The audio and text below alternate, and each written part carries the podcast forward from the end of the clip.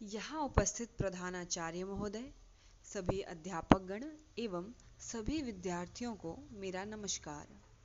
आज मैं यहाँ बेटी बचाओ, बेटी पढ़ाओ जैसे महत्वपूर्ण सामाजिक विषय पर अपने विचार व्यक्त करने जा रही हूँ। वर्ष 2015 में भारतीय सरकार द्वारा बेटी बचाओ, बेटी पढ़ाओ अभियान की शुरुआत की गई थी। यह योजना मोदी सरकार द्वारा देश के बेटियों के उत्थान एवं उन्हें आत्मनिर्भर बनाकर उनकी स्थिति में सुधार लाने हेतु शुरू की गई थी। इस अभियान को आज पाँच वर्ष से अधिक समय हो चुका है।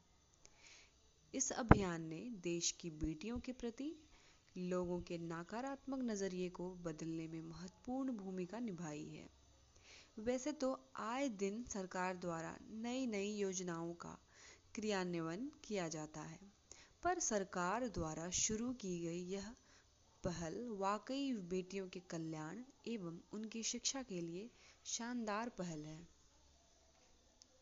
वर्ष 2015 में प्रधानमंत्री नरेंद्र मोदी द्वारा बेटी बचाओ, बेटी पढ़ाओ की इस योजना के तहत सुकन्या समृद्धि योजना की शुरुआत की गई।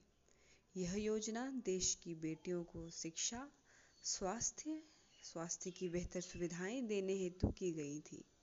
साथ ही, बेटियों की शादी में भी यह योजना उनके सफलतापूर्वक विवाह कराने का कार्य करती है। यह योजना महिला सशक्तिकरण की ओर भी काम करती है, जो महिलाओं को शिक्षा, रोज़गार जैसे विभिन्न क्षेत्रों में महिलाओं की भागीदारी को बढ़ाने एवं उन्हें आत्मनिर्भर बनाने की दिशा में काम कर, खुद के पैरों पर खड़े होने की और काम करता है। इससे शिशु लिंगानुपात में भी कमी देखने को मिलती है। बेटी बचाओ, बेटी पढ़ाओ नाम की यह योजना भारत के तीन मंत्रालयों द्वारा बाल विकास मंत्रालय, स्वास्थ्य परिवार कल्याण मंत्रालय तथा मानव संसाधन मंत्रालय द्वारा संचालित की जा रही है। इस योजना के तहत देश के विभिन्न राज्यों जिलों में बाल, बालिका शिशु को बचाने एवं उनकी शिक्षा के लिए कई उपाय किए गए हैं। सौ करोड़ रुपयों की शुरुआत फंडिंग के साथ इस योजना की शुरुआत की गई।